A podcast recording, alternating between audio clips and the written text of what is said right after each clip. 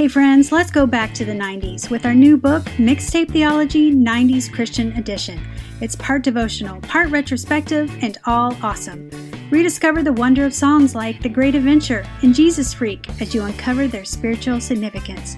But you know, we couldn't just give you a book without some nineties Christian cheese. We've included some original comics and hilarious retrospectives. Michael Tate of Newsboys and D C Talk calls Mixtape Theology the ultimate nostalgic throwback, and Michael W. Smith calls it a great read. Mixtape Theology will have you falling in love with these songs and the gospel all over again. It's nostalgia served with a side of renewed faith, and it's available now at Amazon and Walmart dot com. Now, back to the podcast.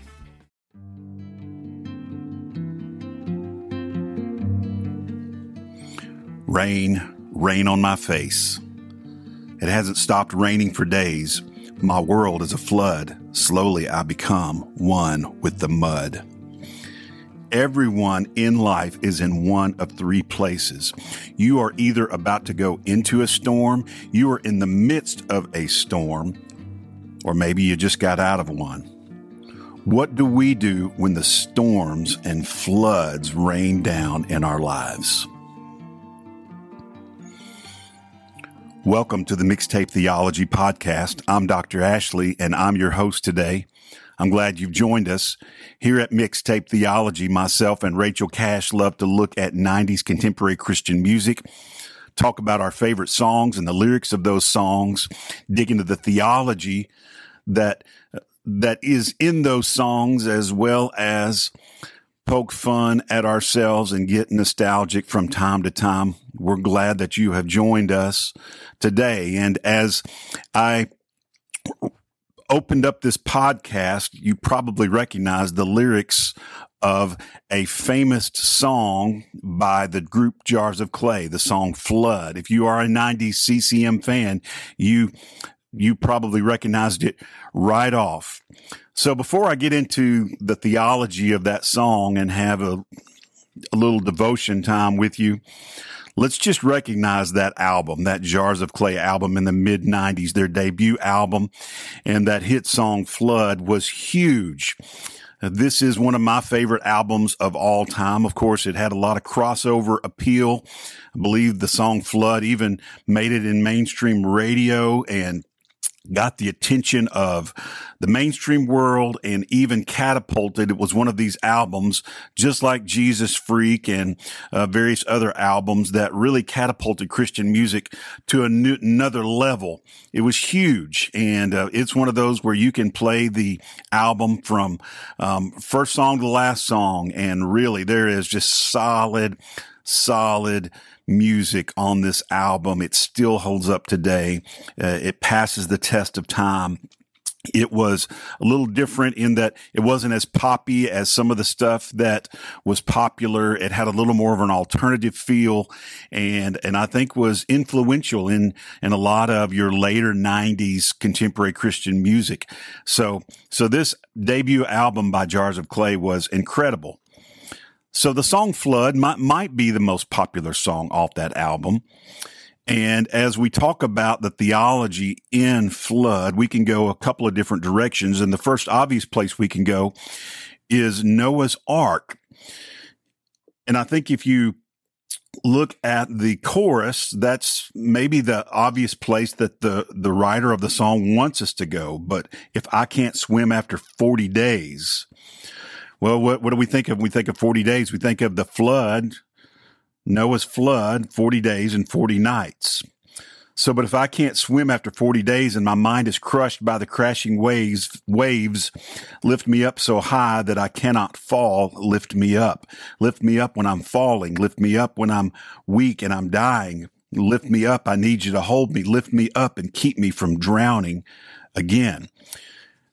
If you didn't know, this story in the Old Testament of Noah and the ark is a picture of Jesus as God provided a way for Noah and his family to be rescued, the ark that he told them to build. And by faith, they trusted in God, even though the world had never been flooded before and they weren't aware of rain like this.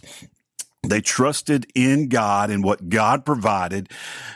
and did something that no one had ever done before, and they built this giant boat based off of faith, and God provided a way to save Noah and his family in the flood.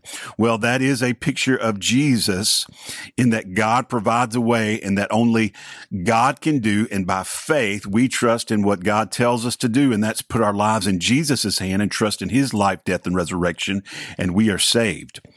So, so as we think about Noah and the ark, we want to think about Jesus. I believe in flood, they're also referencing sin.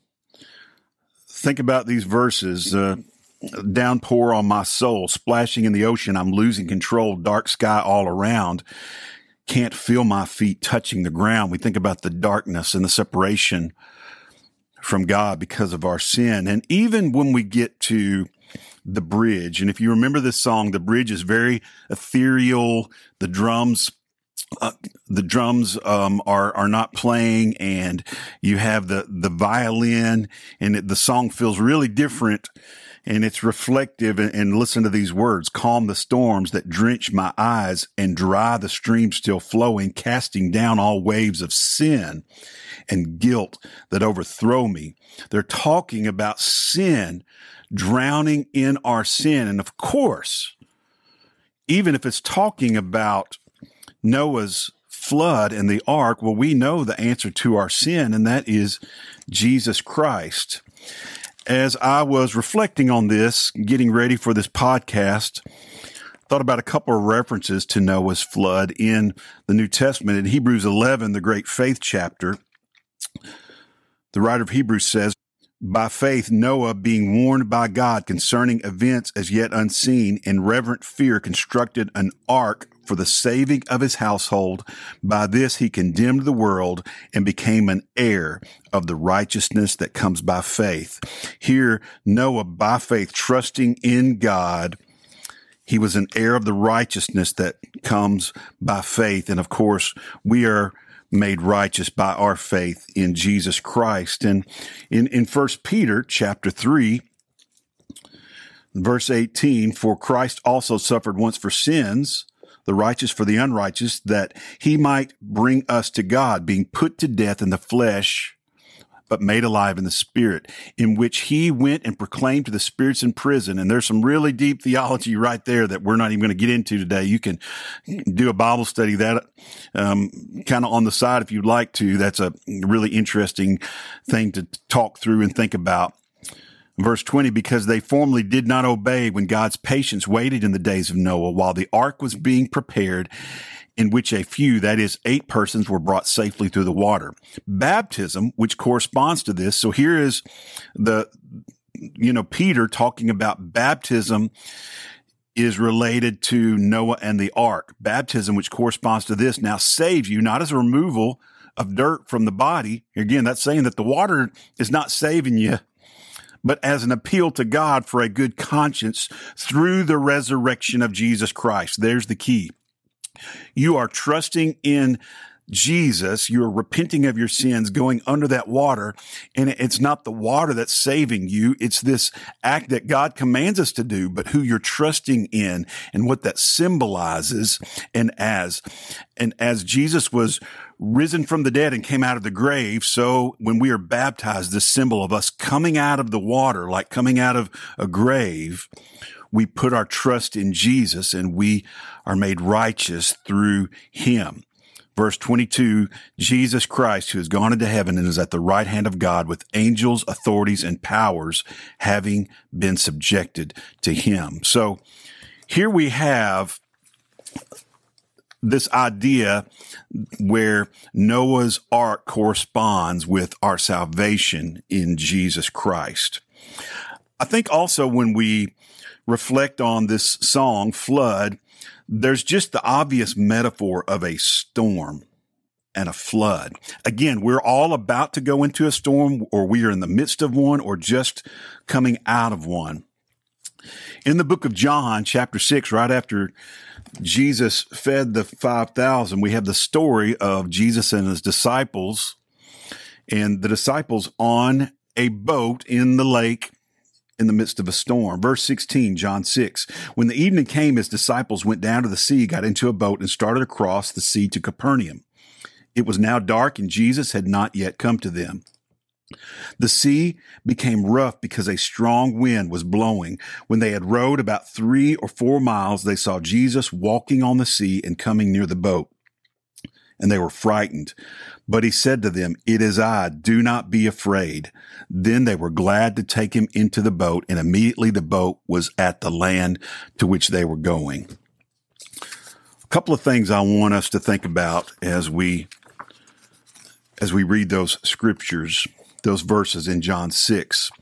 First is the reality of storms. And we might even say the reality of storms and trials. Storms can come up unexpectedly, but I'm here to tell you they're going to come up. In this context, we see the geographical location of the Sea of Galilee. It actually makes it a likely place for a sudden storm. Sometimes storms don't come, sometimes they do, but no doubt they can sneak up on you. Had there been a raging storm, it's unlikely that the disciples would have even entered the ship and tried to sail through it. Well, the same is true with our lives. No one really looks for trouble or difficulties in their lives, but they will come. You, you don't have to go looking for trouble. It will find you. Suffering and storms are a reality because there is sin in the world. Genesis three gives us the reason why bad things happen, why there are storms, why there are floods, why there is death, why there is sickness and brokenness and affliction. The why of suffering is because of sin. The reality of storms and trials in our lives um, are there. They are going to happen. But look at what this passage gives us. It talks about the reality of storms, but also the reassurance of the Savior. Here the disciples are in this boat on the Sea of Galilee in a storm, and Jesus came right on time. Now, God is not always on our timeline, but God is always right on time. The disciples might have been asking, why weren't you here earlier? Why did you let this happen? You need to know God is in control. Sometimes he is there providing we miss it, but he's always there. And the disciples thought they were alone in the midst of this storm, but God has promised to never leave us or forsake us. He never lost sight of them. God never loses sight. He never sleeps or slumbers. He is not taken by surprise. He is always watching over us, even when we don't even see it or feel it or understand it.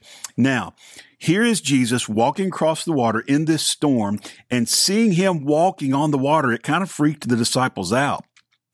They're frightened. And, and one of the most powerful parts of this passage is Jesus's words to them. It is I, do not be afraid. You may ask, what is so powerful or significant about that? It is deep, profound, and practical all at the same time. Jesus's words, it is I, represent this Greek phrase, which in other contexts can be translated, I am. Let's go back to another Old Testament character, not Noah, but Moses. Do you remember what God said to Moses in the Old Testament in Exodus after the, at the burning bush, when Moses asked God, who do you say is sending me? What is your name? And God said, I am who I am. Tell them I am has sent you. Now Jesus is saying, it is I, the great I am. I am God, God of all, creator of heaven and earth. I am over and above the storm. Who is in control? I am. Who is here to help? I am. The great I am. Holy God, it is I. Who helps us in our time of need? The great I am. When we are in the storm, I am is with us, walking on the water, often calming the waters and calming us. Who is with us? I am is with us. The world says when you come to the end of your rope, tie a note, a knot on it and hold on. I say when we come to the end of our rope, we need to reach out for the Savior. At the darkest hour of the night, Jesus made his presence known to his disciples. Remember, he was always nearby watching, but now he reveals himself to them. Jesus came to them with comfort. Now, a note, he did not come immediately to stop the storm. He could have done that at any time. He didn't come to criticize or rebuke them as he had done before. you know, oh, ye of little faith. No, here's Jesus bringing them comfort and reassurance in the midst of the storm. And he does that by saying who he is and his very presence in that situation. As we think about that story and this song, who rescues us from the flood? Jesus does. Who gives us peace and comfort in the midst of the storms, of the seas raging? It is I. I am, the great I am, Jesus Christ. He rescues us when the down pours on our soul, when we feel like we can't swim after forty days, when we are separated by God because of our sin, when the waves are crashing, he lifts us up. Whatever storm you are in, he will rescue you, and he is there. Trust in his very presence this day, and he's going to get you through whatever you're going through. That's what Jesus does. Yeah, we're all either about to go into a storm, we are in one, or just coming out of one. Thankfully, God hasn't left us wondering how we're going to make it. Praise be to God through his son, Jesus Christ. This has been another Mixtape Theology podcast. I'm Doctor Ashley, and I've been your host today. Thanks for joining us, and we'll talk to you again soon.